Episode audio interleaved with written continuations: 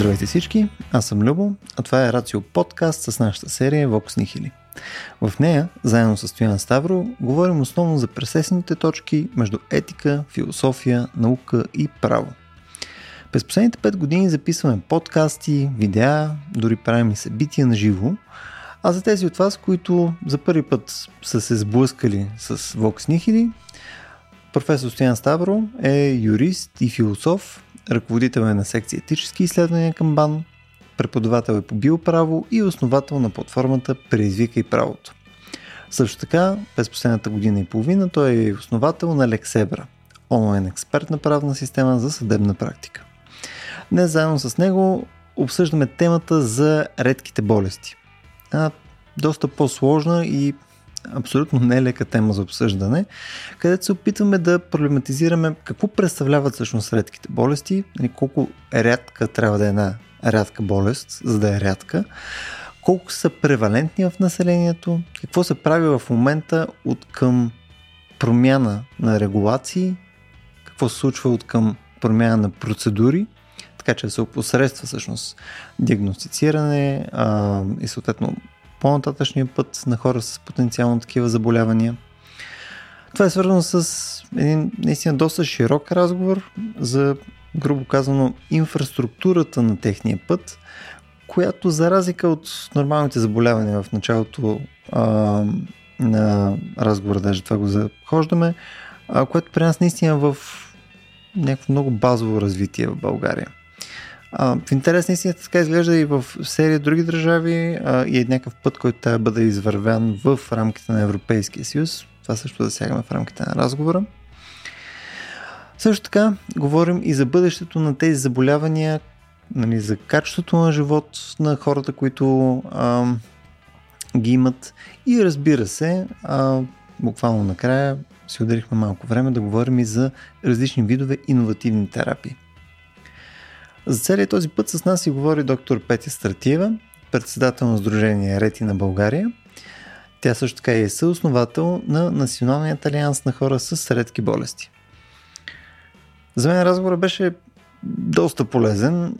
Ако трябва да съм честен, не бях осмислил ам, включая и за себе си някои от нещата, които обсъдихме. Така че се надявам да е поне толкова полезно и на вас. Приятно слушане! Добре, Стояне. Днес сме подхванали една доста широка тема. А, ти така ми я представи първоначално на мен е доста по-лековато, mm. а някак си така а, участвам като в а, една своеобразна засада. Нали? Чак толкова, толкова широко нещо не бях очаквал. Всъщност днес ще си говорим за, за редките заболявания, mm-hmm. а, което нали, аз само по себе си от това изречение нали, имам вече към стотина въпроси относно дефиниции, както може да си представиш, моята любима тема за дефиниции. Имам серия въпроси от към а, а, как съответно а, ги категоризираме, разделяме, как се третират, бъдещи а, третирания и така нататък. Тоест има много голяма дълбочина, чисто свързано с моите интереси. Отделно Ови, има и твоите интереси, да, които уви. ще трябва на някакси да обслужим по някакъв начин в разговора. Но те не са най-важни, нито твоите, нито моите, но както и да е. Точно така. Така че предавам ти първо да, да хванем да поставим тази рамка, която да. изговорихме в везде същия предварителен mm-hmm. разговор и да представим също и нашата гостенка. Да, Петя Стратиева, да. Ами, а, Любо, да, действително, днеска темата ни изобщо не е лековата. Ние обикновено mm-hmm. имаме такива теми, с които нали, човек може спокойно да се шегува. Не, че с редките заболявания не са се шегували хора, най-вероятно има и немалко вицове за това, но темата е сериозна. Темата е сериозна и е тежка. А, така че, нали, въпреки нали, тази нейна характеристика, ще се опитаме да говорим колкото се може ведро за нея и нали, така да, да видим какви са проблемите и какви са решенията, но преди това да поставим някакъв контекст на разговора, т.е. Окей, ще дадем една дефиниция, даже веднага може да го направим.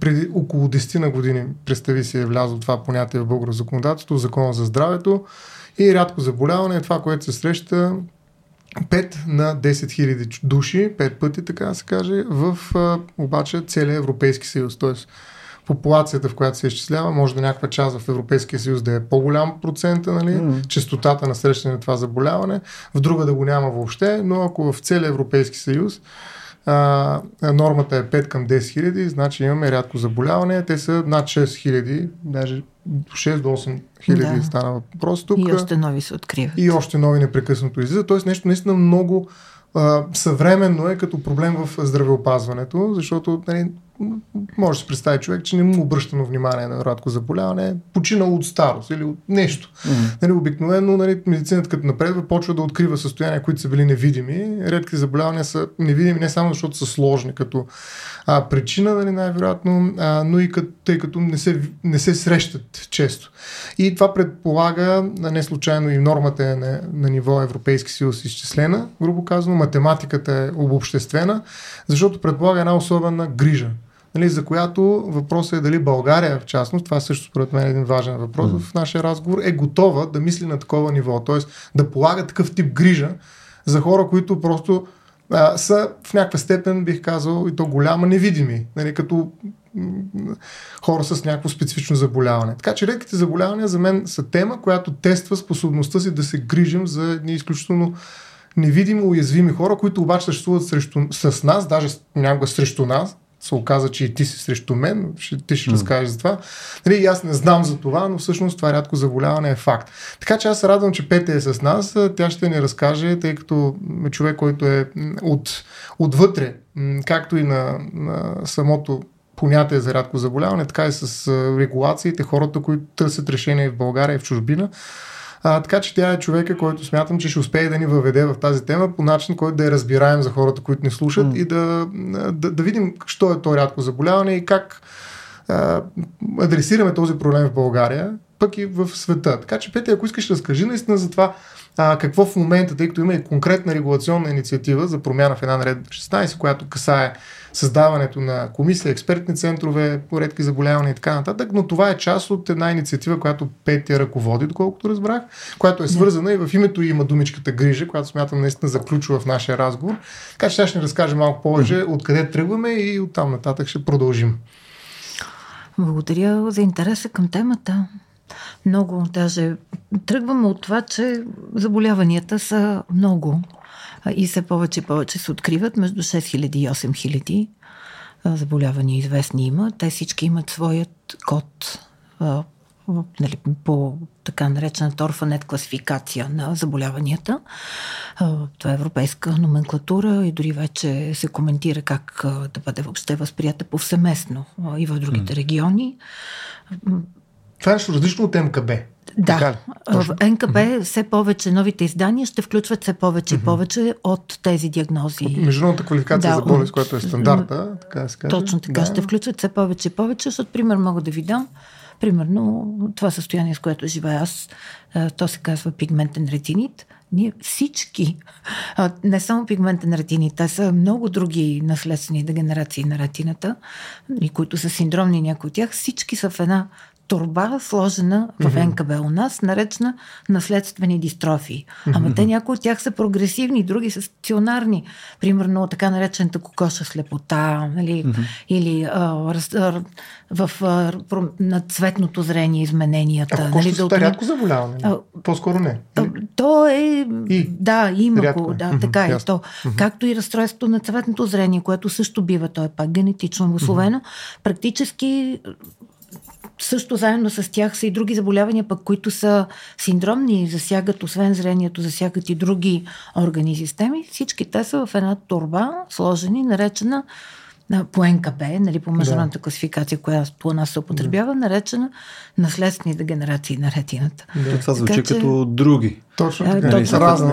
Разни. Да, точно така. И, Точка 9. И, интересното в случая е как когато става дума за, за комплексна грижа, за а, оценка на, нали, на трудовата експертиза на човек, а, съответно а, подход индивидуален а, за неговото интегриране или mm-hmm. асистиращи технологии, да не ги наричам помощ на технически средства, как а, когато всяко едно от тия заболявания има съвсем различна проява, нали, генотип, mm-hmm. фенотип, а, как като те са в една турба, може представете си една толкова комисия да реши, нали, или някой да реши какво трябва да бъде какво помощ на техническо средство, да. да. Това са все неща, които от самото начало до край, когато не бъдат а, а, навързани, не може да, да ги а разкажи твоята инициатива, това за което... А, тъй като заболяванията са много, а, както казах, от 6 до 8000 и повече, общото при тях е за това, че те започват голямата си част от тях в детството. Много също важно нещо е това, че те са генетични, пак така 75-80%, от което се предполага, че а, много те се унаследяват и лечение за тях ще има почти няма. И това е друго вече, още нещо важно. 95% от тези заболявания за сега нямат лечение. А за тези горе-долу 5%, за които има, то е симптоматично. Mm-hmm. И още едно нещо добавя, за да стигна до инициативата. Mm-hmm. А, това е, че един феномен, който не е феномен за България, той е общ, глобален феномен и хайде да го гледаме на все пак в така фокус Европа. А, но и глобално и в Европа се е стигнало до необходимостта заради това, че познанието за тези заболявания е разпокъсано. Тук там го има някои експерти, знаят за едно нещо, за друго, други за друго. Затова се отдавна е признат, са признати вече десетилетия, особено в Европа, тук последните 20 години, редките заболявания са област, изискваща международно сътрудничество. Mm-hmm. За да може различните експерти от различните държави а, да м, работят съвместно в мрежи, за да могат да, м, да се стигне до това пациента да има засегнатите да имат достъп до съответните експерти и затова е нужно те да бъдат видими. Та защо е инициативата? Инициативата я подехме. Тя се, я кръстихме по-скоро, заимствахме този надслов, сподели, грижи се, излекувай, трансформиране на грижите за хората с с редки болести. Взаимствахме го от надслова на европейските референтни мрежи, за които може би ще стане дума и за тях, надявам се, които стартираха 2017 година в Европа. Това е така те се казват, нали, това е надслова за тях. Инициативата целеше това да се стигне до консенсус за необходимост от нормативни изменения, поради факта, че нашата нормативна уредба е много старяла, независимо от това, че 2014 година е влязла тази наредба. Тя е архаична, поред причини не поставя различните а, заинтересовани страни по начина по който те трябва да бъдат поставени в когато едни взаимоотношения се разглеждат. А, така че търсехме консенсус както между а, медицинските, с медицинските специалисти, така и с друга една много важна целева група, както се казва. Това са власти имащите, нали, институциите, политиците, за да а, стигнем до съгласие за това, че е необходима промяна на тази. Аз мисля, че успя да, тази инициатива успя да организира около себе си такова съгласие, защото буквално преди една седмица, може би, беше заседанието на комисията, правната комисия, нали така? На здравната, на здравната съвместно комисия. с социалната. С социалната, точно така. Да. И, има, и има напред. Тоест има, О, да, доколкото да. разбирам, консенсус от присъствието на, на, на това и заседание. И ваша помощ. Да, че и ваша помощ. Имаше... Има консенсус, включително от страна на министъра, защото да, ние крайна сметка отзад, зад всичко това стои пациентското застъпничество. Да. Мен а, само да. а, а, предложението ми е, тъй, тъй като влизаме вече в една част от разговора, която според мен също е много важна, но преди все пак хората, които ни слушат сега, да могат да оползотворят тази информация, мисля, че е редно малко да се върнем още една стъпка на, назад, сега като сме си контекстуализирали, не всъщност за какво ще си говорим, нали, какъв е залога в цялото това нещо, нали, а, твоето участие, Петя, съответно в а, подобряването на обстановката нали, за подобен тип а, заболявания и така нататък. Също все пак си поговориме. Нали, ясно е, че не сме а, научно-популярно шоу нали, тук, а, така че да обясним нали, за всичките видове болести, неща и така нататък. Нали, няма го направим дидактично, но според мен пък е полезно все пак, за да знаят хората точно за какво говорим. Нали, да, да дадем няколко различни примера, през които а, наистина знаем какво представляват редките болести, защо, защо са близо 8000, нали, смисъл, от какво се заражда нещо подобно. Смисъл, е ли е подхода към тях еднакъв? Имаме ли съответно някаква методология, по която може да диагностицираме такива неща пренатално и така нататък? Тоест, искам все пак да минем през малко фактология и през малко... Да, за да не разчитаме единствено на сериала Доктор Хаус, нали? Точно с това започнахме в е, иконичния предварителен разговор, защото нали, най-вероятно повечето хора последния път, когато са чували за повечето такива по-особени заболявания, не знам, що ми дойде на конкретно болестта на Хантингтън, нали, е било вследствие на хаос. Или е било вследствие на някакъв роман, където е използвана като е, някакъв плод девайс. Много известен физик. Да. Също, който е заболял, който е болен от това. Нека да започнем с малко пример. да, това е...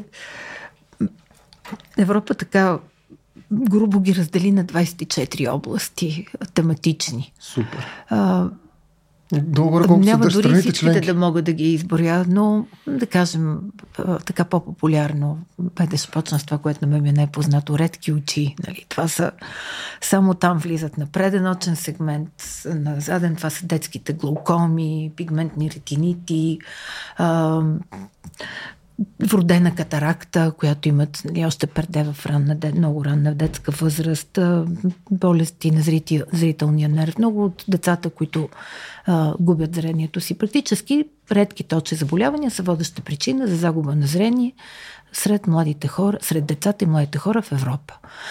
А, други области са, примерно, рядък бял дроб. Там са пулмонална хипертония, муковистидоза, нали, ликистична фиброза, други заболявания такива. А, редки нервно-мускулни, които биват много видове. А, сред тях е и спиналната мускулна атрофия. А, редки неврологични, към които влиза Хантингтън. А, Стивен Хонкинс беше латерална миотрофична склероза. Hmm. Да. Някои от тези заболявания са терминални. Много бързо настъпва напредването и, за съжаление, последствията за някои от тях са много тежки. И защото това е общо между редките заболявания, че огромната си част от тях са инвалидизиращи, усъкътяващи и така се но и другото, нали, общо е съответно, че са и повечето от тях генетични, което значи, че в семейството ако минем нали, в тази плоскост, затова е изключително критично нужна генетичната диагноза. А, но иначе какви още други биват? Редки сърдечно-съдови малформации, редки автоимунни заболявания, каквито са ювенилния артрит. А, три вида поне са онкологичните. Едните са дет, в областта на детския рак, другите са така голяма тематична област е генетичния рак, както и определени видове редки ракови заболявания при възрастни редки кръвни, каквито са таласемия, хемофилия, други има някои тромбоцито, тромботични, тромбоцитопенични пурпури, сега да не влизам в света на диагнозата съвсем. Много са редки чернодробни заболявания, които да, то... децата се нуждаят от чернодробна трансплантация там. Разнообразието 24 идва от... области. Да, явно разнообразието идва до голяма степен от факта, че нали, щом са ДНК обословени, а, нали, просто разнообразието на нещата, които могат да се щупят вследствие нали, на такъв тип а, проблем нали, в а, генетичния материал, най-вероятно е доста голямо. Но това не значи ли, че що има такава голяма категоризация разнообразие и неща, които наистина може да се а, щупят с нас още изначало, не значи че хората, които имат поне едно такова заболяване, а, нали, всъщност не са малък процент изобщо от популацията. Нали, всъщност те, те може да са редки, но сами по себе си целокупно а, засягат немалка част всъщност от а, обществото. Да, така е. Засягат горе-долу поне около 6% от населението в една страна е засегнато. Като е брутално. Което са нали, у нас, да речем, около 400-450 хиляди пряко засегнати. Не говорим отделно за лицата за семействата и хората, Те, които се грижат за ако тях. Ако всички решат да гласуват, че има доста добре парламентарно представена партия. Нали? В Европа са 30 милиона, в света са 300 милиона, но mm-hmm. към тях може да добавим много често в едно семейство и нали, формата е рецесивна, ако си спомняте какво значи това от а, биологията, когато нали, да. много често има а, майката е носител, при нея няма проявление, но сина ако е с хикс хромозомата, да речем, свързана, сина има да. ярки, ярко проявено заболяване. Нали, мога да давам такива примери нали, за едни с дебют в младежка възраст, примерно такова е леверовата хередитарна оптична невропатия, ослепяват млади хора, мъже преди всичко, или примерно хик свързания пигментен ретинит, пак майката предава, синовете страдат, дами, mm-hmm. жените не са засегнати, те са носители на мутацията. Така че. А, а виждал да. ли си във връзка с това, аз да продължа с една идея нататък, някакво чувство за вина, именно поради този генетичен компонент в рамките на семейства, които страдат от подобно заболяване? Най-вероятно това се отразява върху самите хора, които са диагностицирани с такива генетично редки заболявания, които може би м- умишлено не създават потомство или ограничават тая възможност. Има го, да. да има, има, го, има го, има го, особено сред, съм чула да. така, са споделили да, от тук други асоциации на хора с редки заболявания за майки на деца с хемофилия, които момченцата са засегнати, майките са Чувство здрави. За вина имат. Чувство за вина имат. Силно, да. Също но това е много голям етичен въпрос. Именно, аз за това го задавам. С, а, и тук ключова роля е генетик, а, генетичната диагностика. У нас а, много трудно се викват медицинските специалисти да насочват към генетично изследване и то да стане част от това, кога трябва подход. Да бъде? Ами, практически, когато а, се усъмнят, се усъмни лекаря, сега не може да си мислим за джипито, нали, че то трябва да се усъмни, има нали, хора, които могат да се усъмнят, но почти никъде така не им е вменено. Обикновено, като има, то, има някакво проявление, те насочват детето за консултация с специалист. А, вече когато има дете. Да, Това не е дете или възрастен човек, или да. възрастен, примерно да, някой е мочна симптоматика, или mm-hmm. сърдечна, или да речем някаква а, друга автоимунна съдова и те го насочват към към специалист вече, нали, да. за направ, направление има за специалист. Когато много вече по-голяма е вероятността самия специалист да се ориентира.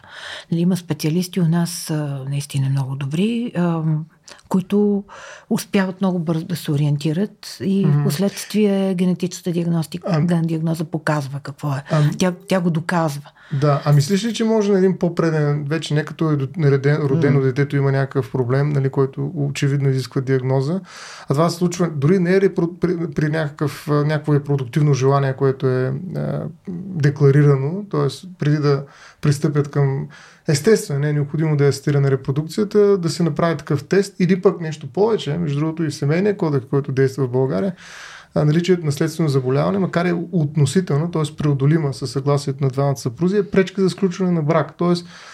Доколкото знам, или поне, нали, разбира се, не пряко, а, по време на социализма това е било нещо, което се е следяло много повече, отколкото днес. Нещо повече. Днес има една такава а, тенденция, в която по- повече сега се акцентира върху правото на хората да родят хора с увреждания, нали? в смисъл включително този много известен казус, когато една двойка, която е нещо друго хомосексуална, иска да роди, тъй като те са глухонеми, глухонямо дете, т.е. дете, което явно страда от също рядко заболяване, което страдат те, за да могат те да споделят един общ семейен свят, Нали, това е концептуално решение, което са взели двамата родители и те затова са използвали методите на асистираната репродукция не за да избегнат това рядко заболяване, а да го осигурят на потомството си, забележи. тоест, нали, има една битка, може би, върху някакъв а, репресивен компонент върху репродукцията и даже сключването на брака, където се казва, я вижте първо гените си, ако не стават, не, няма да сключите брак. И обратното, един по-либерален подход, който се меси така, ние ще решим пък, що да не родим хора с редки заболявания. И някъде там между тези два модела се провира тази вина, за която те попитах. И затова ми е не знам, може би въпрос на социологическо проучване по-скоро, нали, дали то присъства и в България, нали, това промушване на вината между различни модели на справяне с този проблем. Тук зададе без въпроса горе да, се... В повечето случаи, аз поне не знам, не познавам хора, които са искали да родят дете с заболяване. Повечето да. познавам да, е обратните странно. случаи. И то много от тях. Uh-huh. А, когато те искат да разберат практически и тръгваме от това диагнозата. А, поставянето на диагнозата, той е катарзис, ключов момент, обаче той е критичен, защото там нататък следва всичко останало. Нали, подход, лечение, има ли го, няма ли го, унаследяване. Но диагнозата, освен клинична, нали, примерно лекар по белодробни болести да види, че или друг да види, че лицето има еди какво съболяване или офталмолог да се усъмни, реално в по-голяма диагноза се поставя в една голяма степен от генетик, който определя това е до голяма степен, това е нали, с най-голям вероятност, това е мутацията, това е причинителя. И както при инфекциозните. Имаш еди каква си инфекция от стафилокок, еди кой си, жълт, нали. Като това се прави след появата на симптомите. Това е след обаче. появата на симптомите да. случва. Сега, да. ако има скрининг, защото ние там да. сме на дъното на класацията е, в Европа. Да, ние имаме само три заболявания, за които нас се извършва скрининг. Нали, това е също нещо, за което е нужно застъпничество за скрининга на новородени и това е голяма пак общо европейска тема. Но а, когато говорим вече и за диагностика, което не е скрининг, нали, при настъпило вече а, манифестирано, нали, проявени симптоми, а, тогава диагнозата Включва, разбира се, както се качва генетично тестуване, то си е генетична диагностика, но генетична диагностика се застои както от изясняване на мутирали агент на генепричинител, кой е, а, едновременно с това се, друга част от диагнозата, диагностиката, това е генетичната консултация. Това е а, много важно за засегнатите лица и семейства. Всички, мнозинството от тях твърдят, че едва ли не това е нужното за тях от един момент, защото генетичният консултант, който сяда да се носи место, начертава родословното дърво, а, с който може да се мине, да се види назад и напред, съответно каква е вероятността да, им, да се прояви нали, да. възможния риск, а, то тогава семейство вече може, а и да помогне малко и за прогнозата, вече заедно с клинициста, защото някои от заболяванията могат да прогресират, други няма да прогресират а, или е много по-малко вероятно да прогресират. А, пак възоснова на тази диагноза може да се разбере дали има някакво клинично проучване, дали тече, защото за много от тия засегнати лица включването именно в клинично проучване, което е втора или трета там фаза на изпитване на дадена терапия практически опция за лечение, но да се върне към етичния въпрос с на потомството, с поколенията. А, генетич... Пак чрез генетичната консултация може да се види дали а, има вероятност за унаследяване. Има, си, има случаи, когато всички ще бъдат здрави и да се казва въобще няма да... Да, при асистирана да, репродукция може да се осигури а, здраво отделно мога и, може и с това да се подбере, да. това е вече при доминантни форми Точно. или при други, да се подбере така, че да се стигне до това да има здраво, здраво поколение. Човек, да. Преди години когато са знаели, че ще се предаде нали, доминантна или друга форма. Аз познавам немалко хора, които са се а, въздържали от това да имат деца, защото а, са се бояли именно от наследяване на заболяването семейство. Не познавам обратното другите, които са искали да. А чисто от по-практическа гледна точка, смисъл, нали, прямо приемем, че има двама млади потенциални родители, нали, те имат доброто желание да предприемат такива мерки, тъй като нали, искат нали, да, няма, да няма подобно обстоятелство нали, с поколението им. Всъщност, какъв е набора от тия 8000 заболявания, които изобщо могат да бъдат а, скринити? Защото теоретично някои от тези неща, те могат да се сигурно в различни видове форми, а, може някои ден са били диагностицирани изобщо първоначално в родителя, потенциалния родител. Тоест, той ще започне практически с един тест на хора, които могат да нямат оплаквания, могат да нямат някакво съображение. И ако просто тези двама отидат някъде и поискат такъв скрининг, съответно консултация, която е свързана с нали, такъв тип генно изследване и така нататък, всъщност до какво ще доведе? До какъв, какво количество от тези потенциални заболявания изобщо може да се митигира? Да се установи. Да, смисъл. да се установи. Сега в различните, пак от различните терапевтични области различно. Примерно, пак така очените, което ми е най-познато, някои от тях, зависи, примерно, ако са на ретината, да речем 60-80% от случаите биха могли да се установят. Пак има такива, за които все още не са установени причинителите Не са изяснени гените, все още се откриват нови и нови, но това е а, нашите молекулярни, а, нашите специалисти по молекулна медицина. А, те, които се занимават с офталмогенетика, а, те имат много голяма резултатност при установяване на а, точната диагноза. За другите области в момента не мога да кажа, може би това пак така са дори в генетиката и там има вече профилиране. Някои са mm-hmm. повече в офталмогенетиката, другите се занимават повече с слух, други се занимават повече в областта на. Някой от специалистите по генетика повече може да каже от мен. Тук mm-hmm. не е да. всичко... А, тук, аз просто питам от гледна точка на... Нали, искам си представя как изглежда реалността. Нали? Смисъл и колко, колко хората в крайна сметка е редно да, да се притесняват да, за това да. нещо. Защото нали, понякога даже нали, хората имат право да не знаят. Всъщност mm-hmm. това е може би средния път между тези, които искат да изключат, тези, които искат да включат а, гена, който евентуално може да активира едно рядко заболяване. Има една много голяма група от хора, които искат да не знаят. И затова не искат никой да ги кара да правят някакви генетични тестове, нито като сключват брак, нито като правят деца, нито пък след това. Нали, каквото стане, каквото Господ е казал, да, да, това така, да се случи. Има, има, нали, това е правото да не знае човек. Защото когато започне да изследва и почва да излизат неща, нали, не ходи на има една така българска, много хубава българска типична, може би да не знам какво значи типична българска поговорка, че не, отиди на док, не отива на доктор, че вземат, намерят някакво заболяване. Нещо. Пък като, да. като не ходиш, нали, няма заболяване. Ами пък когато установено, а, когато установено и м- семейството би желало да има здрави деца, е, то тогава генетичната да. диагностика Но... и вече консултацията, защото е. едното е ужаса, олеле, какво ще стане. Да, Друго да може е, да информирано решение седнат, да се даде. Да, и, да се и обяснят, че а, вероятността да го има в а, семейството, да, може да бъдат носители, нали, но вероятността да. да се проявят симптомите е много малко малка, защото така, нали, това сега няма да влизам в обяснения, а, но пада една голяма част от Разбира страха. Се, даже в българско законодателство единственият случай, в който можеш да избереш при асистирана репродукция пола на детето, е за да предотвратиш генетично заболяване. Тоест, нали, българският законодател е либерализирал нали, тази намеса от страна на инженера, учен, нали, когато инвитро извършва оплождане и събира клетки като очевидно по някакъв начин разчита генома им, че можеш да избереш пол. Това е единствения случай, в който може да се избере пола на детето, нали, когато се извършва асистирана репродукция. Така че, наистина, ако имаш информацията предварително и знаеш, че страдаш някакво заболяване, реално има много инструменти, които включително законодателя е отключил за теб като възможност, за да се справиш с този проблем, ако това, разбираш, на медицински е възможно. А, като информирането от експерт, който ти обясни, е ключово, за да вземеш такова решение.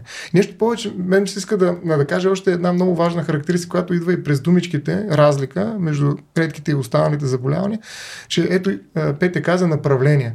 При всички заболявания някакси регулациите мислят за някакъв път, по който някой ти дава направление, този, тъп е, този път е оттъпкан, да.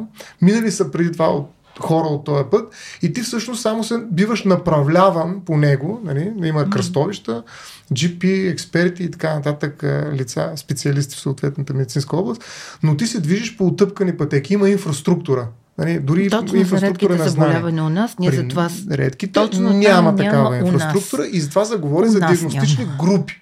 Нали? Нещо, което беше альтернатива на направленията, диагностичните групи, но те, нали, какво правим? Можем просто да групираме по двама, по трима, по пет, по 10, по 100 и така нататък, но няма инфраструктура на знанието, бих казал, какво да направя. Нали, не може да, към кой да отида, на какво направление, по какъв път да тръгна. И, и това е според мен ключова разлика в начина, в който се регулират а, редките заболявания и останалите, което може би има а, причина да е така. А, тук по, има има голяма разлика между нас и примерно в а, хайде, Германия, Италия, нали, да кажем, или дори в Чехия. Да. А, или в Естония. Там и в Словения. Значи, Словения, там? Ами там има път а, на пациента. Има, то практически заради това ги има тези онлайн общности и групи на mm-hmm. хора, които са се сдружили. Защото така беше и в нашия случай. Ние така създадохме Рати на България. Ние се познавахме е, някои хора от 20 години. Защото всички бяхме посещавали една професорка, много, която може би само тя в България се занимаваше клинично с такъв вид заболявания. Сега вече нещата стоят по друг начин. И тъй като ние трябваше да откриваме буквално топлата вода за себе си. да биете. И да, и много от тях преминаха някои от нас и в крайна сметка ние бяхме научили вече достатъчно много, открили къде какво има, при кого и и бяхме мрежа от хора, които си помагахме е, един на друг. Мрежа. А, и затова тези онлайн общности са толкова силни, защото, пак казвам, знанието е разпокъсано, експертите са разпръснати на различни места. И в различни но, държави. И в различни държави, именно в различни държави, но а, Европа направи така, че те да бъдат установени и да се знаят къде са и кои са. А защо тази мрежа се нарича референтна? А, референтна, защото към тях се реферира. Нали? Към тях начин, трябва да, да се. Значи, това, да. а, не пак общо какво е за един път, човек с рядко заболяване mm-hmm. да стигне диагноза. Много често той минава през множество специалисти. Mm-hmm. Има нали, достатъчно проучвания, показват между 5 или колко. А, ето аз съм лекар, молекулярен, доктор с науката по молекулярна биология. 30 години, 30-та година имам, получих генетика имах възможността да установя каква ми е генетичната диагноза. Просто офталмолозите никога не ми бяха казвали, или някога преди години ми бяха казвали, че, а, хайде да не казвам никога, но преди много години ми бяха казали в Германия, че в Тюбинген, нали, в Германия се извършва генетична диагностика и трябва, трябва да отида. И Конкретно нас, за офталмологични състояния. Да, офталмологичните състояния. Тук mm. също до преди 5 години водещи офталмолози, които безкрайно ценим, а, които са установили нали, състоянията на мнозина от нас, а, те не боравеха, не знаеха към кого да те насочат Тоест, за генетична 5-6 човека, специалисти трябва да те прегледат. О, дори лес. може и 20, и 20 включително да. може и друго. Може да те изпратят някъде при... А, защото когато няма яснота, а, много често има, за съжаление, спекулация. Uh-huh. А, могат да те изпратят при кого ли не в някои много лъскави клиники а, извън Евросъюза, а, uh-huh. където някой може много така добре да ти продаде диагноза. Uh-huh. Нали, да лечение, което диагноза. не съществува. Не диагноза, лечение. И лечение след това. И дори да, да ти обещае чудеса. Uh-huh. Струва ми се, че на територията на Европейския съюз вече това е по-малко възможно. Uh-huh. Не, че там няма.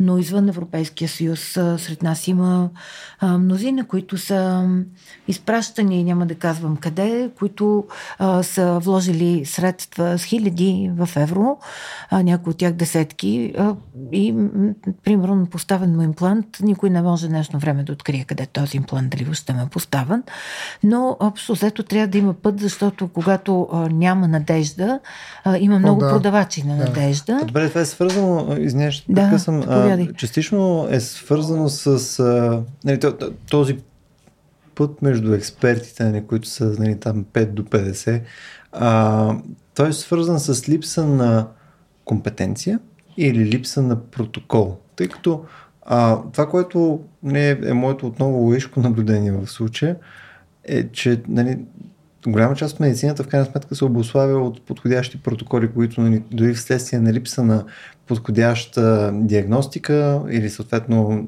налична апаратура или съответно необходима компетенция и така нататък. Протокола принципно позволява да може да се стигне по-бързо и по-ефективно до подходяща диагноза. А то е и, и така, но може би да го нагледя. Mm-hmm. А, тези европейски... Как въпроса в Европа конкретно е решен, но това нещо сега ще бъде така глобализирано на базата на тези експертни центрове. А, това значи, че в а, определена, примерно в областта на неврологията, да речем, а, или един пример с... Значи следва да се определят в една определена държава кои са експертите. За, пак така, според а, критериите за експертен център, а, които така са основани мрежите, експерти са тези, които от а, определена диагноза или, да речем, тематична група виждат много на брой пациенти. Примерно в една клиника в а, друга страна, извън България, с по-голямо население, за да се каже, че някой е специалист, примерно по сарком на Юинг, той трябва да види, да вижда минимум 500 пациента годишно. mm. такива. Нали, на една територия. Диагноза. Да, и да ги обслужва, защото и да може да се грижи за тях, защото факт е, че много специалисти изграждат това е тех, техния кариерен път. Те са специалисти в определена област, те виждат много такива пациенти, работят, нали, с, работят с тях, занимават се с клинични поручвания, mm. в мрежа с други. Те се познават, когато ходят на форуми европейски и световни. А, много от тях даже казват, аз вече знам какво ще излезе, какво ще бъде публикувано, така mm. че това са несъмнено експерти, които а, mm. знаят много повече от другите. И това е а, повече първо, това е първоначално това е национална компетентност, което на български язик значи а, у нас а, тази наредба, въпрос на 16, тя нали, има на хартия, но практически в много от областите не се знае кои са експертите. България. И, България. Да. И а, няма воля от страна на а, властите, не е да воля. Списък. Те да, а, не, те да изискат от съответните области, mm-hmm. да, примерно в областта на офталмологията, да речем, да кажат, има нали, специализиран съвет по офталмология към министра, да се обърне министра към тях, да каже, ето господа офталмолози, прецените, преценете сред вас, посочете, нали, вижте там, издебатирайте го, кои са тези сред вас, които са експерти по а, редки наследствени дегенерации, нали, на, лед, на, кои са по болести на ретината, кои са по болест на предния очен сегмент, кои са повече на невроофталмолози, ще се окаже, че са примерно във Варна, в София на едно-две места и толкова. Може би в Пловдив някой, но ще се знае, това са обикновено университетски клиники, ще се знае, че това са няколкото университетски клиники, примерно в София, във Варна, в Пловдив, към които и тези клиники са еди кои си, специалистите в тях са еди кои си, които ще бъдат обозначени като експертни центрове и съответно офталмолозите, които са много нали, останалите в страната, ще, ще знае, че има ли дете, за което те се усъмняват, го препращат, ето това е реферирането, това е реферирането. Да, изпращат да. го при а, няма да им назовавам имената, приеди кого си в София или приеди кого си, ако е преднаучен сегмент във Варна, а вече този, там в самата клиника, тя трябва да затвори кръга, тя трябва да а, да осигури мултидисциплинарно, нали, това постепенно да стане, да сключи взаимоотношения с генетици, да. които се занимават да съответно, да го разслои, тя а... да знае какъв е пътя до рехабилитацията, как да се стигне, практически да може да осигури комплексно обслужване, но тази да. клиника следва да бъде във връзка с другите клиники като нея в съответната мрежа в Европа. А добре, мисля, това, което спомена обаче малко по-рано, нали, хубаво да кажем, че някой отива, прави го списъка, опъва Excel, нали, чува ги хората, нали, някаква много проактивна ситуация се случва, нали, вкарвате ни имена и така нататък, но този пример, който ми даде, според мен е доста брутален, нали, смисъл на, на годишна база, прямо да можеш да видиш 500 такъв тип редки заболявания от конкретно това заболяване. И то е в такъв случай много вероятно, нали, просто бидейки близо 8000, ние да нямаме за огромна част от, от тези заболявания специалисти, които са виждали повече от две такива, нали смисъл. Възможно е да просто да нямаме обема, който е необходим за това нещо. В който случай това, което казваме е, че ние изградена, изградения контактен център практически за нещо подобно би бил практически е ретранслатор към специалисти, които при нас не съществуват. Не е ли така? Но то дори във Франция твърдят, там където е една, може би един от най-добрите примери за добре изградена вътрешна мрежа от клиники. Mm-hmm. Дори там има заболявания, нали, въобще има заболявания, които се считат за ултраредки, заради които те консултират някои от пациентите, примерно с Германия или с колегите си в Канада, защото те мрежата за сега функционират на територията на Европейския съюз, обаче много от тези експерти, които са в мрежите, те са международни светила. И а, дали, примерно той е в а, Белгия, но едновременно с това е свързан с болницата в Филаделфия, детската. Така че те знаят а, към кого и за ултраредки ситуации, с кого да го консултират. Нали. Mm-hmm. В, но това и по друг начин също вече е решено на територията на Европейския съюз. А, мрежите, за които стана дума, пак ще дам нали, нагледен пример. Нали, нарочвам mm-hmm. пак сочинта, защото са ми най-познати. На територията в момента на Европейския съюз има 50, е, хайде да кажем 60 грубо, а, лечебни заведения, които са от Европейската комисия са признати експертни за експертни центрове. центрове. Това е вече да си европейски, тя трябва да те признае.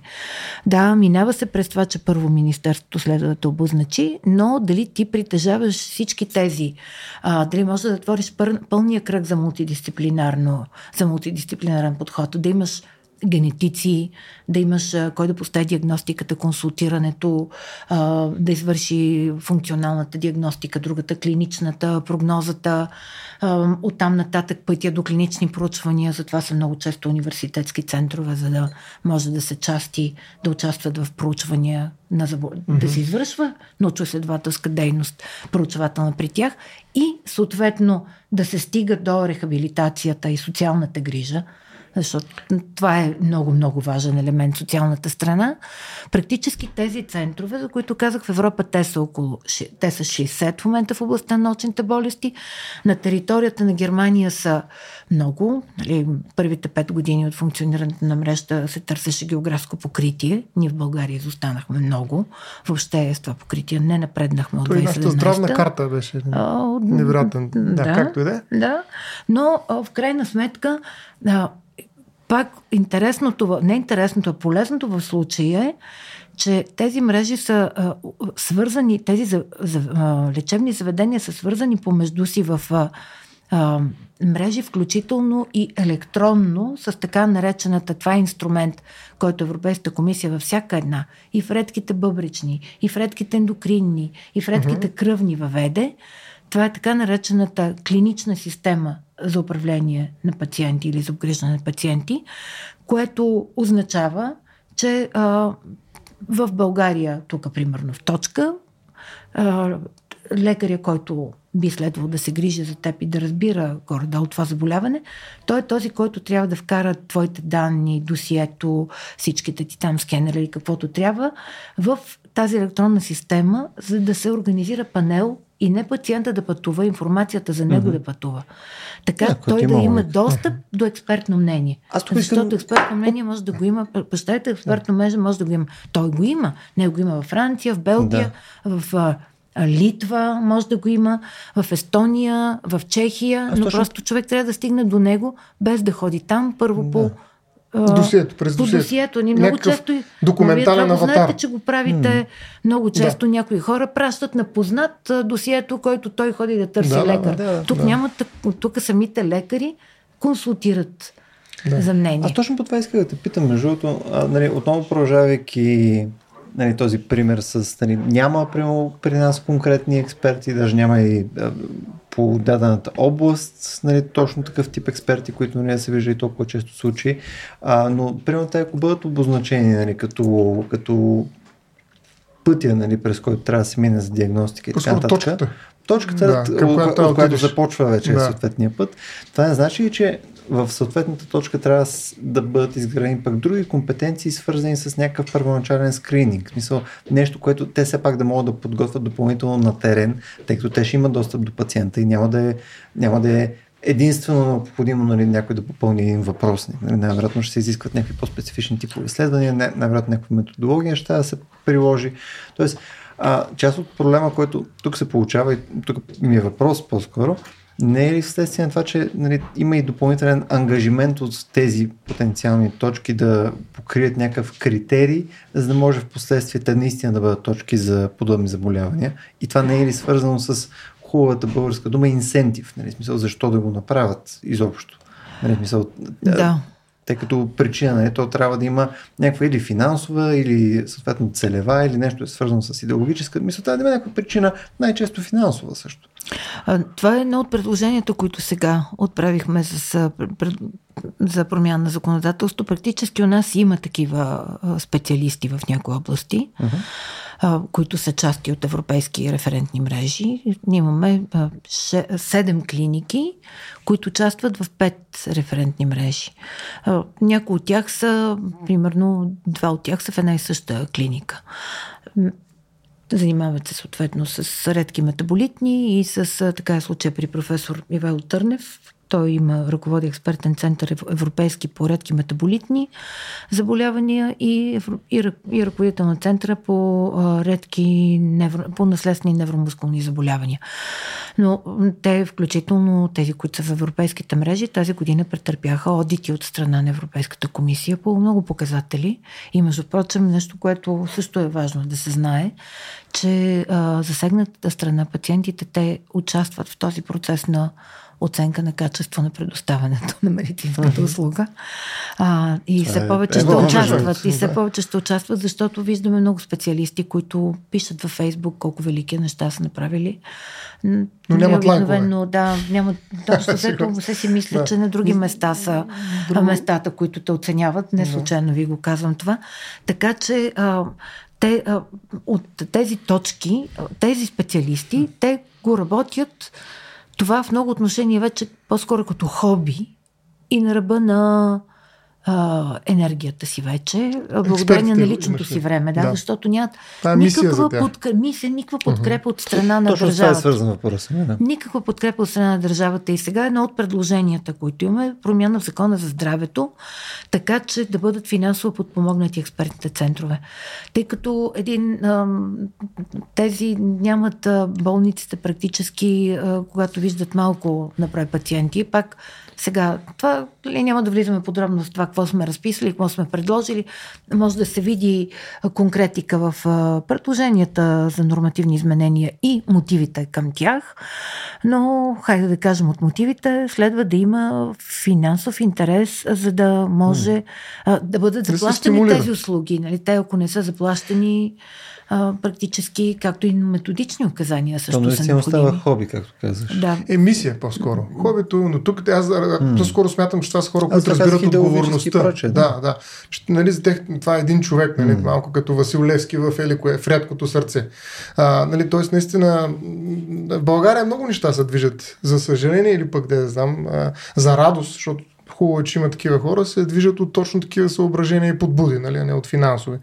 А, но аз как да отбележа, ние малко го минахме това нещо, но има и списък на, на самите бол, за бол, болни, така да го наречем.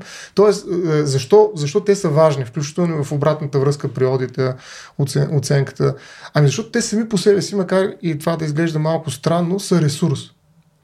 Нали, колкото а, повече такива хора а, бъдат достъпни за тези експерти, Нали, толкова повече информация и съответно толкова повече знания има за тези редки заболявания. Затова е много важно всъщност да разполагаш с по-голям а, кръг от а, хора, които, т.е. да ги диагностираш, защото те са един и същ брой. Нали. Реално въпросът е колко от тях ще станат видими за здравната система и ще стигнат до лекар, който да работи с тях.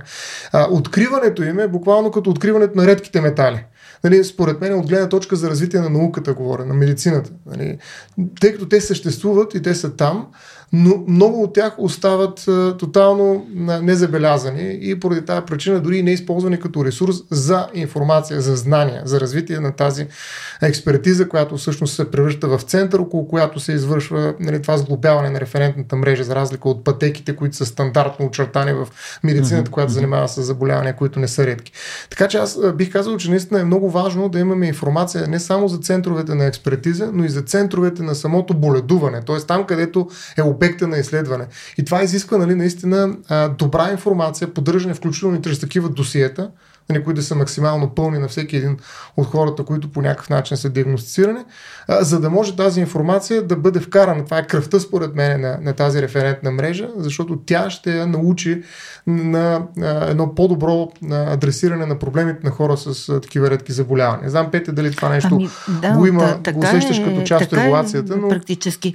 То, а, смисъла на тези експертни центрове, освен ли, да консултират, а, там се развива, доразвива познанието. Mm-hmm. Там се изготвят, а, защото отделните държави си имат, а, някои от държавите си имат клиничен консенсуси за а, както казваш ти, протокол, нали, за подход, за грижа при грижа, разбирам от диагностиката през а, всичко останало, за съответно съответния вид диагноза. Или има, примерно, в мрежата по очни болести се разработват в момента, и това е пак със срок, даден от Еврокомисията, клиничен консенсус за а, подход при а, слабо зрение. Това mm. не е слепота, слабо зрение при деца. и клиничен консенсус за слабо зрение при възрастни. Напълно различни подходи. Това звучи Както и много често важно, се да много често има сред в Европа много добри специалисти. Те се, не е смисъл една държава да си го има, а да може да се стигне до а, изработване различни специалисти. В случая участват и специалисти от Канада и от Штатите, които помагат на европейските колеги, нали, медицински някой, който знае да. а, как се пише, той фасилитира подготовка на такъв консенсус, защото, пак казвам, може Италия да си имала свой, но тук въпрос е и италианските специалисти, и немските и други, които участват да го изработят този консенсус и да има възможност всички останали държави да го възприемат. Нали, така че тези а, мрежи... Това е като добра тези... практика. Един да, вид, добра, точно така. стане медицински стандарт. Точно нали? така. Да. И там се изработват съответни така да се каже, алгоритми нали, за диагностика, лечение на определените диагнози, както това за регистрите стана дума преди малко. А, има държави, които са имали много пълни регистри. Един да. на Excel, друг на някаква друга система. А, други въобще никакви регистри. На, примерно, на дори на време. Да, да, на, примерно тази а, дама професор, която преди години сме посещавали, тя си имаше едни тефтери и вътре като отида, примерно, внука, дядото е бил пациент и тя може да го намери. Нали? Това mm-hmm. е бил регистър. Така да се каже, тя си е тръгнала и тефтерите с нея. А, но, когато е напуснала. Но сега и, а, смисъл е от една страна да ги имат данните нали, на пациента, те, mm. всички мрежи, това е друг инструмент, който голяма инвестиция от страна на Еврокомисията, да има регистри в мрежите, първоначално базови а, и държавите отделните да си вкарат вътре спрямо зададени критерии данните. Пак за това нещо се обучават съответните контактна точка, нали, примерно да. в Александровска болница, кой как ще попълва регистъра, нали, затова си е пак средства, пак европейски грантове, за това да бъдат обучени тия специалисти какво да попълват. Но без тия данни, едното е, е без допълнителните, допълнителните данни, които се събират, нали, това биобанкиране, вече говоря самия информационен материал, взиман, генетичен, защото много често той се взима и се хвърля някъде а, утре ще дойде нова терапия, пак ли ще ги викаме същите тия хора, пак ли ще им взимаме ДНК? Не. Нали, не ние, ми генетиците. Това нещо тотално отсъства много Именно, често и затова че... в мисленето на медицинските специалисти. Ето, много от тях ще станат професори, защото вече си събрали случаи, но и браво, нека да станат. Но мисълта за това, че те тези данни трябва да ги да внесат да в регистър. На разположение на следващи. А, ти попитай за нашия регистър. Да. Ами, в нашия, той има и един регистър у да, нас, да. за който ние по закона за достъп до информация изискаха колеги и? наши. Ами в него има, има малко над хиляда да. души, включително там са, да, там са и тези, които вече са починали. Ага. Така че. Да, тук само ще отворя да. една скоба, защото това беше много интересно. А, аз относително наскоро пък получих някакъв интересен прозорец в този свят, свързан с по-скоро дигиталната патология, тъй като те имат сходна проблематика, че нали, първо те боравят с ужасно много данни, нали, серия от тия данни просто те няма как да ги съхраняват дълго време. А, тези пък данни, които ги съхраняват по образна диагностика, mm. нали, те ги съхраняват на неща, които не са дигитализирани и ако искаш след това да използваш, нали, да кажем, някакъв модел или нещо, така че да направиш анализ нали, на някаква група от такива а, случаи, нали, които биват характеризирани по някакви начини и така нататък, те просто ги няма. Те са направени, то смисъл основната работа, където човек е дошъл, той е бил диагностициран, събрани са му данните и така нататък. Те в крайна сметка, ние хем ги имаме, хем рано не може да разполагаме с тях по адекватен начин. И едно от интересните неща, което приемаме за мен, тъй като частично се занимавам в крайна сметка и с информационни технологии, а, нали, покрай основната ми работа. Изглежда, че навсякъде събирането на качествени данни и съответно имайки на добре категоризирани данни е нещо, което води до скандално количество ефективност и съответно опосредства сварянето на себестойностите вече за диагностициране, в този случай нали, конкретно по такъв тип неща, третиране, способността да се намират нови лечения и така нататък, да се изработват нови протоколи. изглежда, че ще е свързано, поне в моята глава, много повече с това ние да можем да работиме и да запазваме и да унифицираме също така данните между различните точки, заинтересовани страни и така нататък. Защото ако само събираш данни, Стоян ги събира по един начин, Пете ти по друг начин, аз по трети начин, ма те не са със същите стандарти, не са със същите критерии нали, за качество и така нататък. Същите колонки. Да. Келфа и да. да. Нали, а, Точно така. Нещо. Ами много, ето на, ти така да се каже, хвана бика за рогата. Защото конкретно в случая с редките болести, регистрите, тези, които бяха създадени на всяка една от мрежите, нали, пак под напора на нали, настояване на Европейската комисия, защото, казвам, имаше хора, имаха си в отделните държави, дори отделни клиники си имаха свои регистри, все по-пълни и все по-богати. Но регистрите, които са базови, и за които данните трябва да, да отговарят на този принцип FAIR, нали, findable, accessible, reusable и interoperable. Нали, на, да бъдат така интероперативни, така да Регистрите на европейските референтни мрежи са стълбове, са от стълбовете на така нареченото Европейско пространство за здравни данни, огромна европейска тема, mm. където практически спирачка за тласъка на развитие на спирачка за развитие на нови, на нови терапии е отсъствието на данни. Генерирането на данни води до това заболяванията да бъдат проучвани, но най-вече води, това е тласък за развитието на терапия. Като, обаче тук има една разлика все пак, защото нали, на други места данните текат като лавина. Нали, mm-hmm. смисъл, сега, болни да речем, от ангина има много.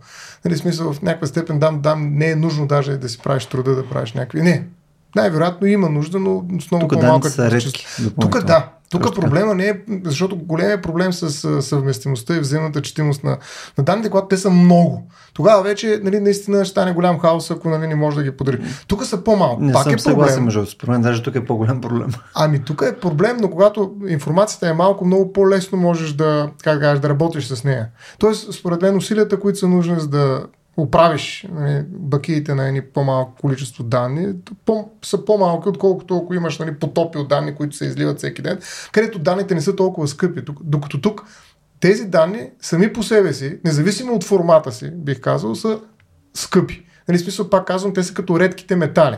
Значи mm. редките метали се правят специални нали, съоръжения, кариери, мини и прочее, за да ги екстрактваме, за да ги и пречистваме и така нататък. Тоест ние събираме по един много специфичен и много скрупулезен, mm. много внимателен начин и много скъп начин скъп на тези редки метали.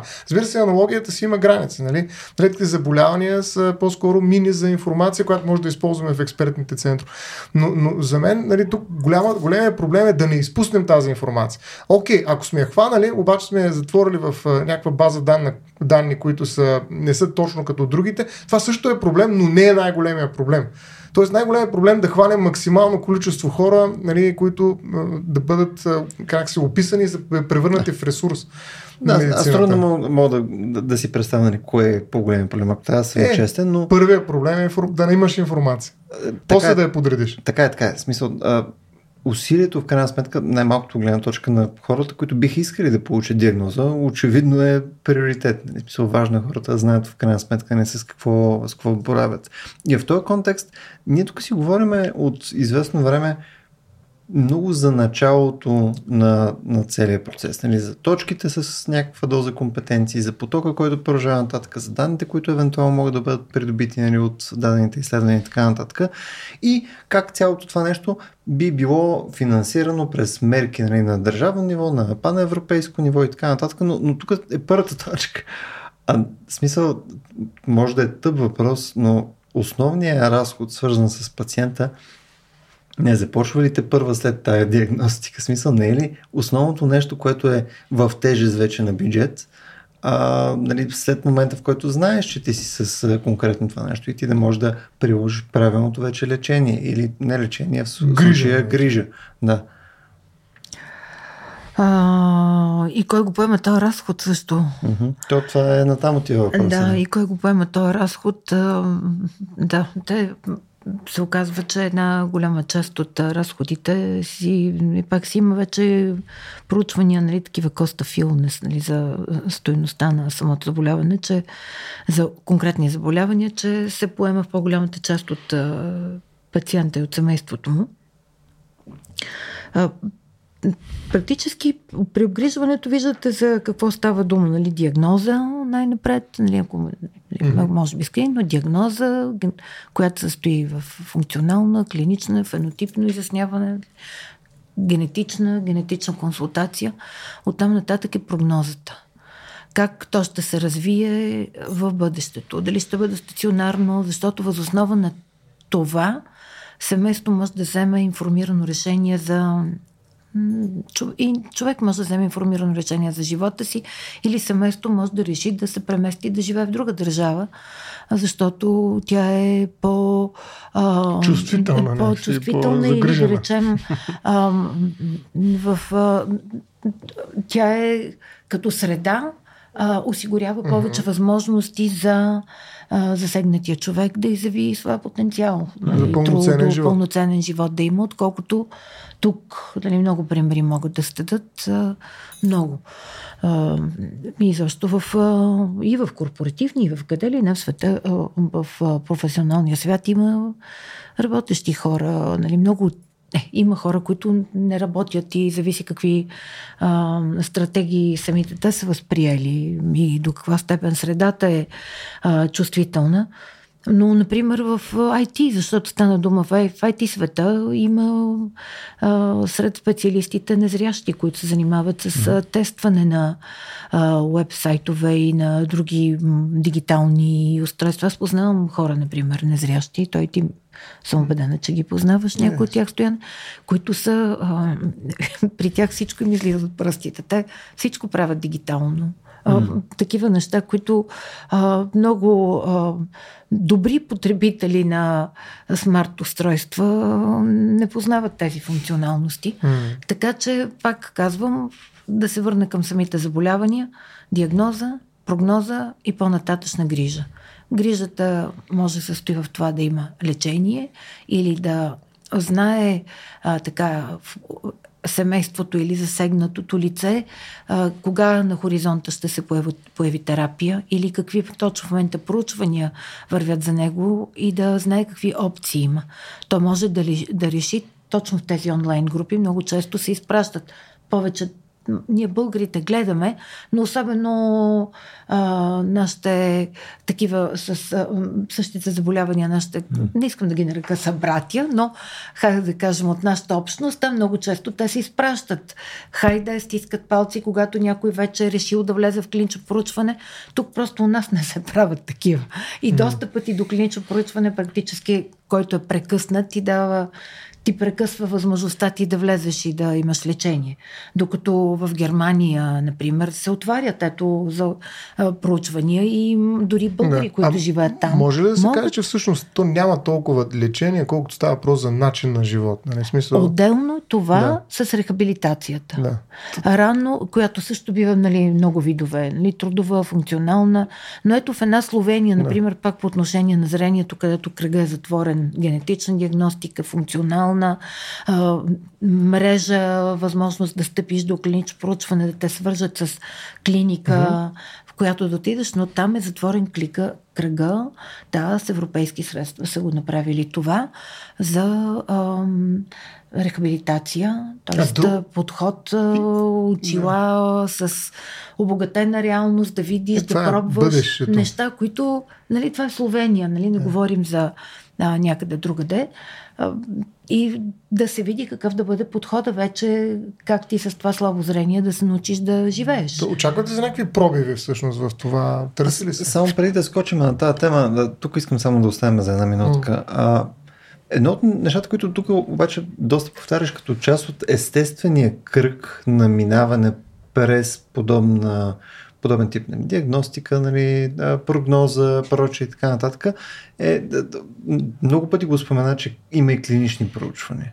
Тоест да участваш в клинично поручване, което потенциално нали, да ти даде някаква, най-вероятно, по-различна прогноза нали, за бъдеще, ако се окаже, че то е успешно нали, даденото нещо. А като цяло клиничните поручвания, в смисъл тук коригирайте ме, ако съм в грешка, те не са нещата с безкрайно висок процент на успеваемост. Те в крайна сметка говорим за неща, които са по-скоро с много нисък процент успеваемост и по-скоро са нали, нещо, което е полезно за да, нали, за, да се, за да се опита, особено при тежки заболявания, нали, където в крайна сметка това може да е едно от нещата, които дава, надежда. точно което дава надежда на човек, което дава нали, някаква доза оптимизъм, но не е нещото, което в крайна сметка, като погледнем големите числа, като погледнем многото диагнози, като погледнем тия всички 8000 а, видове заболявания. Редки.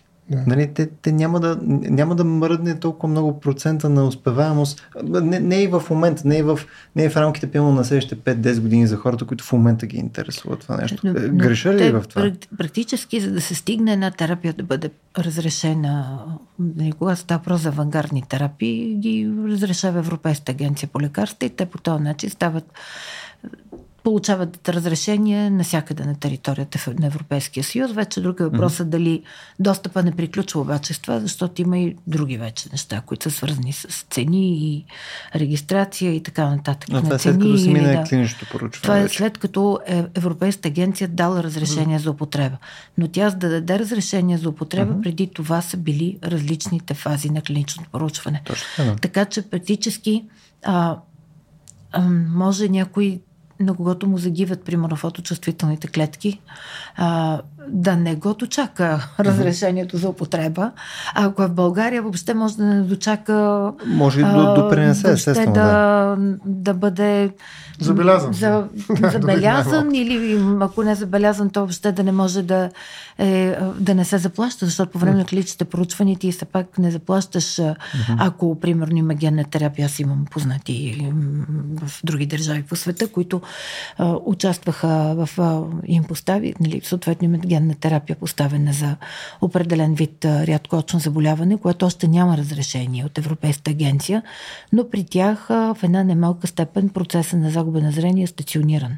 Mm. Така че то, когато излезе, съответно ще струва много. Нали, говорим за терапии, yeah. които са в порядъка на стотици хиляди евро. Е там нататък ще стават засегнати. и милиони. Нали, някои от тях са вече и за милиони а, не два-три. Нали, това е публична информация, колко струва генната терапия за спинална мускулна трофия, колко струва генната терапия за а, хемофилия А, колко ще струва.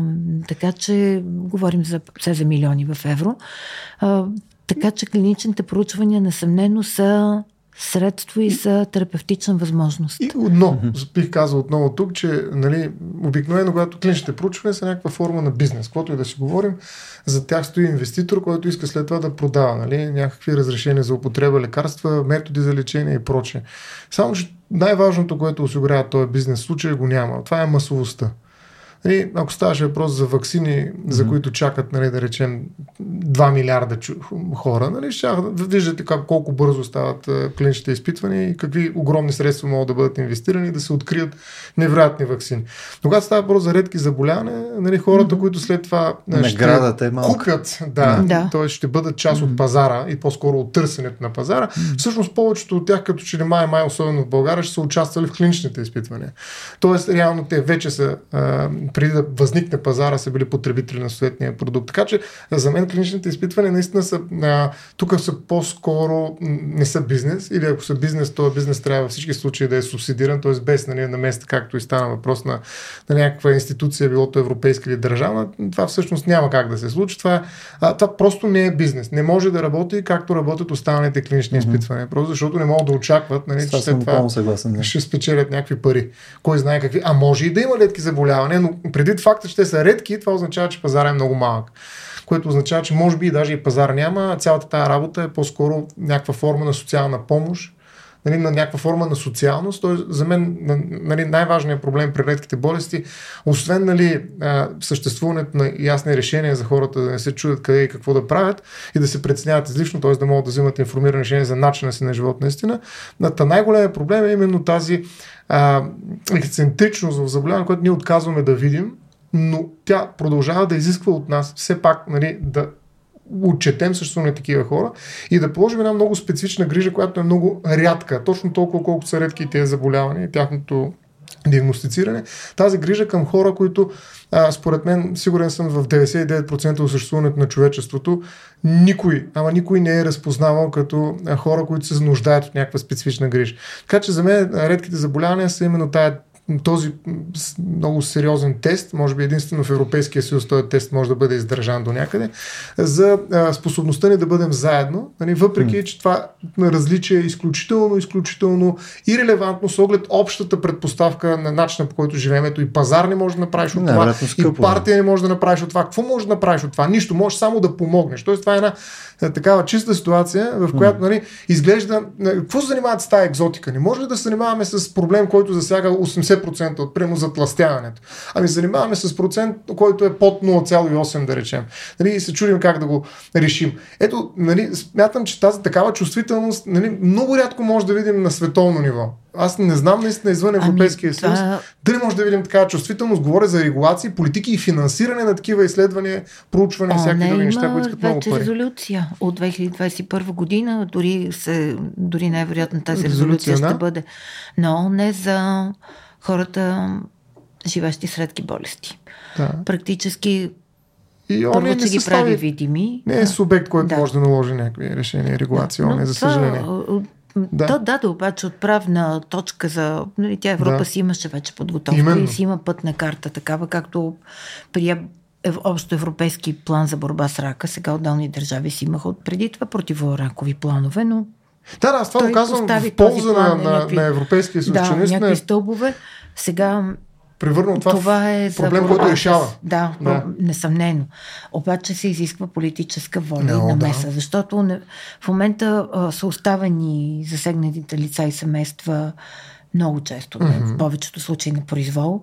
А, пак Винаги казвам, така, а, може би, ако самите медицински специалисти, пак малцина са тези, които правят цялата тая връзка между грижата, необходимостта за събиране на данни, а, влагане на данни, не като някаква тегуба, защо това се прави. Те имат mm. това мислене, могат всичките парчета от пъзела да ги подредят. Има много други, които казват за какво ние да ставаме експерти, то всички без това към нас изпращат, защото те знаят, нали, че ние сме си, ние сме си експерти. Няма нужда да ни казва Министерство на здравеопазването, че сме експерти, обаче те са тотално а, извън а, системата на референтните мрежи. И въпросът ми какво ще спечелят пациентите, ако сме, е все едно ние печелим ли нещо, ако имаме ли ползи да сме членове на Евросъюза или не сме, или нямаме. Дали това е в един случай, нали, друга тема, която не искам да, да я коментирам да. в момента. А, обаче, Ама нашия, нашия. Народно събрание на парламента какво пише? Според мен тук е много важно. Обединението прави силата. Референтните мрежи, според мен, са абсолютен модерен еквивалент на, на нещо, което нали, стои на отгоре. знания, умения, особено по време на COVID, тази клинична система за обгрижване на пациента се оказа, електронната се оказва мрежа за много бързо взимане mm-hmm. на решения и много бързо обслужване, много бърза преценка, а, едва ли не модел а, в ситуация нали, в онлайн среда, така че в тях те са вече седма година. Те а, генерираха, продължават да са генератор на указания, на клинични консенсуси, на стандарти с добра практика. Ето, вече регистрите са изключително важни при тях, но те в момента са на път в този пет, втория петгодишен период започна сега започва от тази година едно съвместно действие на държавите членки за, как звучи, интегрирането им в националните здравеопаз... е, националните е здравни системи. Задача. нали? И у нас това е отново да. така. Да. Министерство на здравеопазването го прехвърлило на медицинския е... университет. Тук, между другото, искам да, тъй като вече съм наясно, че лека по лека отиваме към края, към е, края на, на, на епизода ни, обаче имам някои неща, които искам да, да, да малко да поразчоплим още маничко. О, Само за финал. Баща, баща, баща, баща. Между другото, каза, Обединението прави силата и в контекста на целият този разговор, където си говорим, нали, че... Да, добре. Нали, говорим за това, че все пак някакви количествени натрупвания трябва да има, за да има ефективност mm-hmm. и така нататък. И само стои и си мисля, всъщност Съединението прави силата е economy of scale, което е брутално. да, форма е една от... А, ето имах два малко по-такива научно-езотерични въпроси. Нека така е да закръсти ли не? Единият, тъй като нали, ние, ние много говорим за клинични а, проучвания, а, и това е доказано работещ модел. В смисъл, аз тук в никакъв случай няма кажа, че съм скептик или нещо подобно на, на, на процеса на правото. Това очевидно това е единствен начин, по който ние в момента можем да доведем нещо до успешен резултат в рамките на модерната медицина. Само, че а, изглежда, че голяма част от нещата, които правим в момента са нали, особено когато разглеждаме нали, такива редки заболявания, че те трябва да са много, много, пак хубавата българска дума, къстъм, много таргетирани, много специфични, точно това, което Стоян пък спомена, нали, те са а, нали, с много потенциална мъничка награда накрая и съответно те трябва да бъдат ценообразувани практически на някакви абсурдни цени, нали, там милиони в някои случаи. А, има ли някаква заявка потенциално за по-различен подход, който да е малко по-широко спектърен? Смисъл, така да се каже, такъв шотгън подход, нещо, което да позволява да се обхванат много по-голям набор от подобни заболявания? Има ли някакъв такъв малко по- агресивен подход, който евентуално не се разглежда в момента в а, научните среди, който би позволил такова нещо. Питам, а, тъй като наскоро бях говорил с един специалист, който се занимава с бактериофаги, примерно. А, което то не е свързано естествено с а, редки заболявания и така нататък, но едно от нещата, които той описа е, че начинът по който се провеждат а, в момента а, такива клинични проучвания, начин по който в момента е събрана информация за третиране с бактериофаги и така нататък, под някаква форма ограничава използването им в момента, тъй като нашия процес и съответно начинът по който работят нали, този тип а, а, организми не позволява адекватно да може да се използват в модерната медицина. Просто не сме се адаптирали към спецификата на този тип нещо. Тоест, има ли нещо подобно, което ще ни позволи, аз не твърдя нещо за полезността на бактериофагите или нещо такова, просто го използвам като пример. Има ли нещо подобно, което може да си представим, че може да е пак хубавите български думи, game changer в, в, в а, тази посока? Нещо, което ни нали, много може би повлияло, не както би повлияло управенето на една от тези 8000 болести с клинично поручване. Терапевтично остава дума най-вече. Терапевтично, терапевтично ли? Ами, терапевтично това са генните терапии и авангардните терапии, които се задават. Нали, генни, клетъчни. Нанотехнологии, не, примерно. Да, такива. Все повече. Ако преди 20 години много по-малко. В момента заради информацията и заради проучванията нещата са много напред. Много по-напред спрямо това, което е било преди 20 години. Uh-huh. Само можем да гадаем какво ще бъде след още 20. А, друго, друг геймченджер, несъмнено, са асистиращите технологии.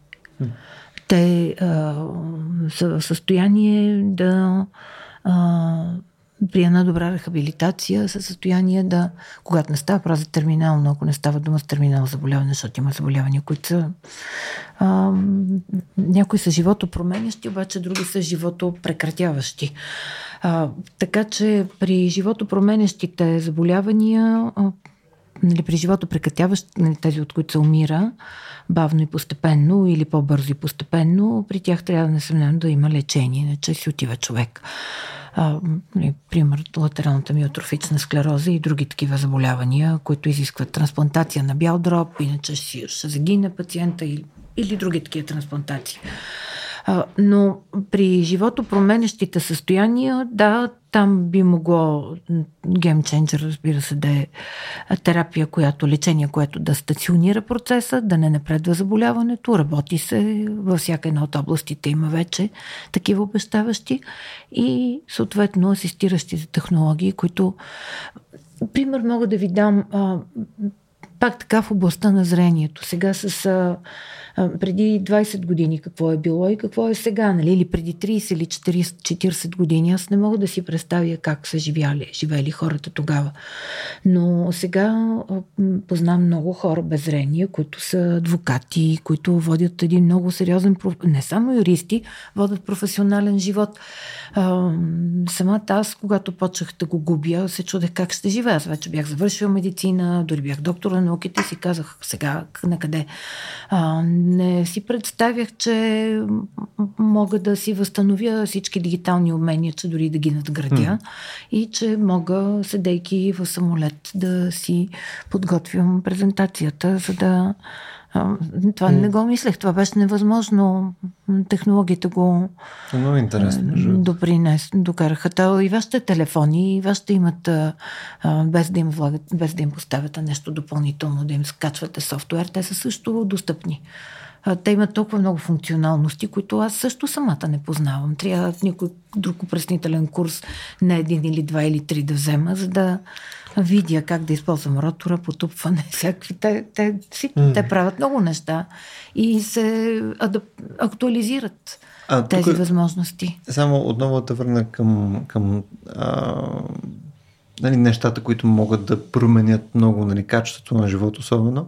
А, нали, последните години много се говори също за темата за персонална медицина, персонализирана медицина. Тоест да, а, да има нещо, което е наистина нали, шито по теб, грубо казано. В смисъл, такъв тип неща, свързано с редките болести, това е ли е нещо, да, което всъщност... Да, да, да, несъмнено. Защото звучи ми точно като... Несъмнено, несъмнено, както и нали, в онкологията, там таргетни терапии, да се прецени кое е точно лечение.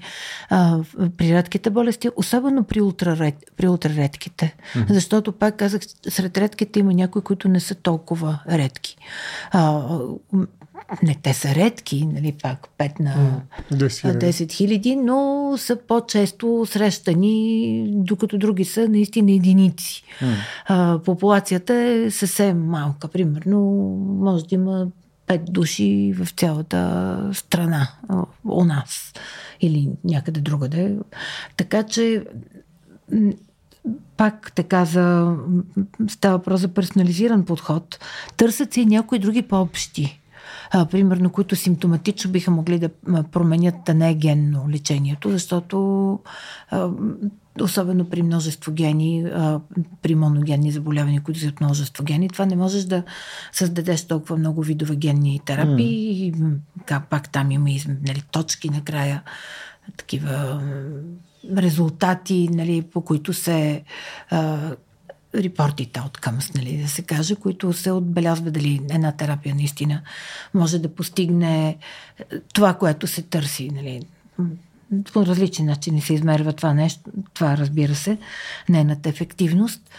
Но технологията несъмнено са геймченджера. Мисленето и мисленето, разбира се, особено от страна на а, политиците. Да, емири. Защото не говорим тук а, за социалност, нали, някой да седи на здравната система и да чака. Нали, когато тия, тези хора са интегрирани и могат да дават продукт. Не са продуктивни. Да. ами... Познаваме, мисля, че всички хора, които са здрави и прави, имат пет работни дни в живота си. И в това време други, които имат изкрити увреждания, за които не знаем и които са много м- успяват в това, което правят. Да, и ще да дам един пример за такова изключително много твърде рядко заболяване, което а, в някаква степен имаше потенциал да взриви базисни положения в а, българската правна система, какъвто е срасналите близнаци. Нали, имаше един такъв случай в Сливен, който събираха пари да отидат в Лондон. Нали. Раждат се две деца, които споделят общи органи, т.е. Нали, сиамски близнаци и прочее. Това са изключително редки mm. а, случаи, които нали, най-вероятно влизат в някои от класификациите на, на тези редки заболявания. Това е един единствен случай. Или състояние? Еми, сраснал близнак да споделяш с а, своя брат, сестра, нали, един общ стомах, да речем, едно mm-hmm. общо сърце или да не знам. А, те, пак, те, пак биха могли нали, в рамките на тия мрежи да се третират, да. защото смисъл mm-hmm. на тия мрежи и хоризонтално да се свързват, защото много често се изисква а, намеса на друг специалист. Ама това е специфично заболяване, което със сигурност води в случая, както беше при нас. Нали, това беше, не знам, може би знаете, той е казус, той беше излязъл mm-hmm. в медиите. А, коментираше се много сериозно. Мистер, сме го коментирали. Коментирали сме го по друг повод. Да. Нали? Ето това е един... Нали, в случая се... Защо? Защо? Регулациите по принцип имат а, така рефлукс, регулативен, бих казал, или нормативен рефлукс, когато видят ексцентричен казус. Тоест всичко, което е рядко, по принцип е под въпрос дали може да бъде регулирано. Нали, затова може би тези референтни мрежи разчитат точно на една прецедентна а, форма на познание, при която някой знае, попадал е, виждал е много, има такъв казус, има прецедент, по който може да подреди картите нали, в съответната ситуация и да изиграе някаква игра. Нали, т.е. да осъществи някакво лечение. Специално континенталната правна система не обича такава форма на игра. Нали, тя иска отгоре надолу, нали, да има едно общо правило, принципи, които да приложи надолу, нали, на базата на вече някакво общо правило. А, а при редките заболявания, изобщо при ексцентричността като феномен, нали, тази регулативна нагласа не работи. И затова според мен, не знам как е в САЩ, но в САЩ, където системата е по-скоро прецедентно право, Нали, може би имат по-голям, а, така, по-голяма настройка правилна за това да регулират и редки заболявания, ако рекат да го направят. Докато а, в а, нашата континентална правна система, всъщност ние имаме проблем с тази ексцентричност на казусите. Има казуси, които просто ние не смятаме, че се заслужават да бъдат регулирани, защото от тях не може да излезе свирка. Нали? От това дърво не може да излезе. Не може да излезе хубава правна норма, която да прилагаме в последствие. Нали? По един и същ начин от тук нататък за напред, нали, защото сме открили правилната регулация. Реално тези редки а, случаи, както и редките заболявания, създават именно такъв регулативен проблем. Нали, правото не знае, както беше и в този случай, като се редят двама човека в едно тяло, колко mm. акта за раждане, колко е генета дадем, колко имена. Нали, базисни неща се оказаха под въпрос. Нали. Така че, макар че това е нали, наистина свръх а, казус, който на практика беше решен по някакъв начин, но а, имам предвид с това, че редките заболявания и тяхната регулация е нещо много специфично. Не е, а, как да кажа, и въпрос на воля понякога. Тоест, защо не го уредиха, нямат воля и така нататък, те, които биха могли да го. Става въпрос за особена експертиза. Както има нужда от експертни центрове за самото заболяване, според мен трябва и специфична експертиза в областта на регулациите, когато регулираш подобен тип редки редки явления. Нали, защото тези редки явления нали, не се поддават по този начин, по който ние сме свикнали на регулация.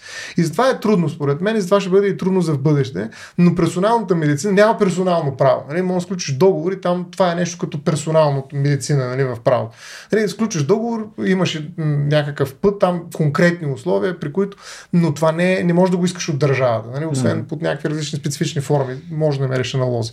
А, така че това искам да кажа, че а, редките заболявания са предизвикателство не само пред медицината, но и пред правото. И то много сериозно предизвикателство.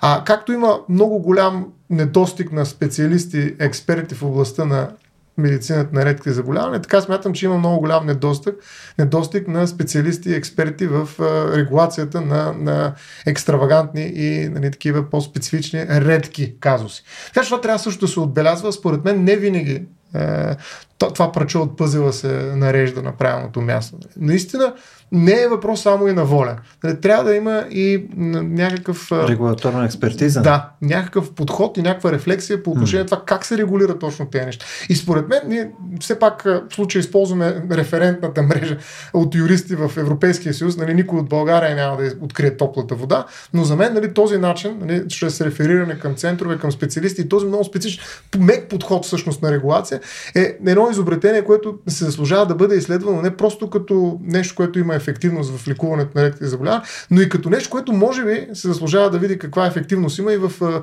а, ситуацията и изобщо в полето на а, редките регулации, бих казал. Аз тук, в смисъл, с риск малко да се отклониме, а, в случая такъв тип а, нали, общества, грубо казано, нали?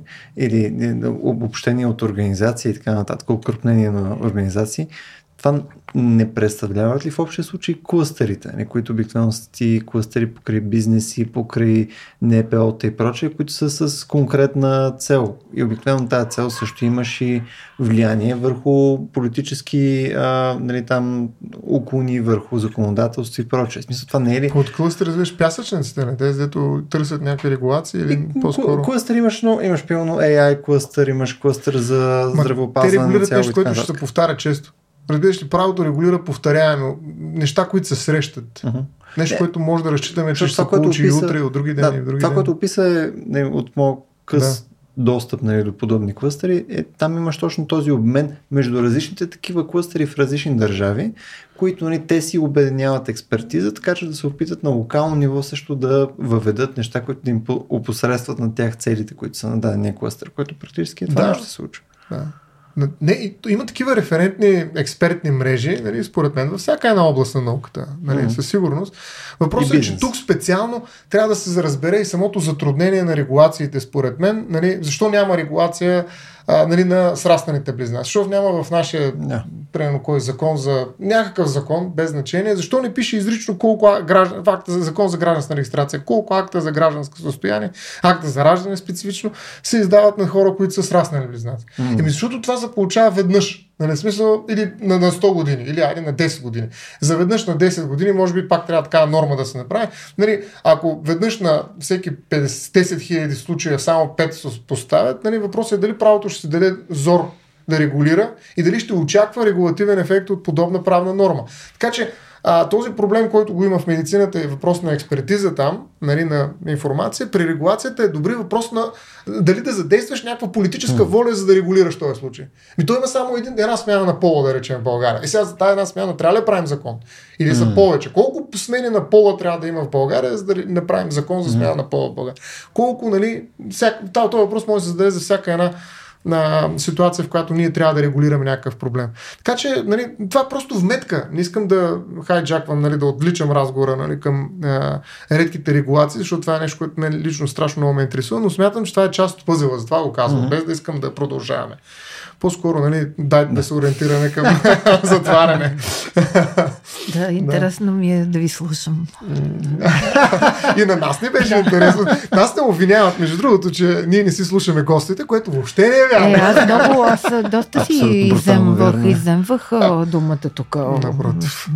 Да, да, да не да, беше... но, когато, но като, когато ми е любопитно да слушам, да. слушам. Ами, Петя, много благодаря, че си удари време за да си поговориш с нас. То очевидно в серия от тия теми, които заходихме, той има доста още задълбаяне и най-вероятно има допълнителна специфика, вече според зависи от различната категория заболявания и така нататък. В смисъл, в крайна сметка, зад категориите, зад конкретните заболявания стоят някакъв немалък набор конкретни хора дори в тези окрупнения, което значи, че нали, там интересите са много и различни, има различна тежест съответно на различните неща. Та, това ми беше на мен поне доста полезно като, като контекст, нали, пак влизайки като лайк в цялото нещо. Радвам се.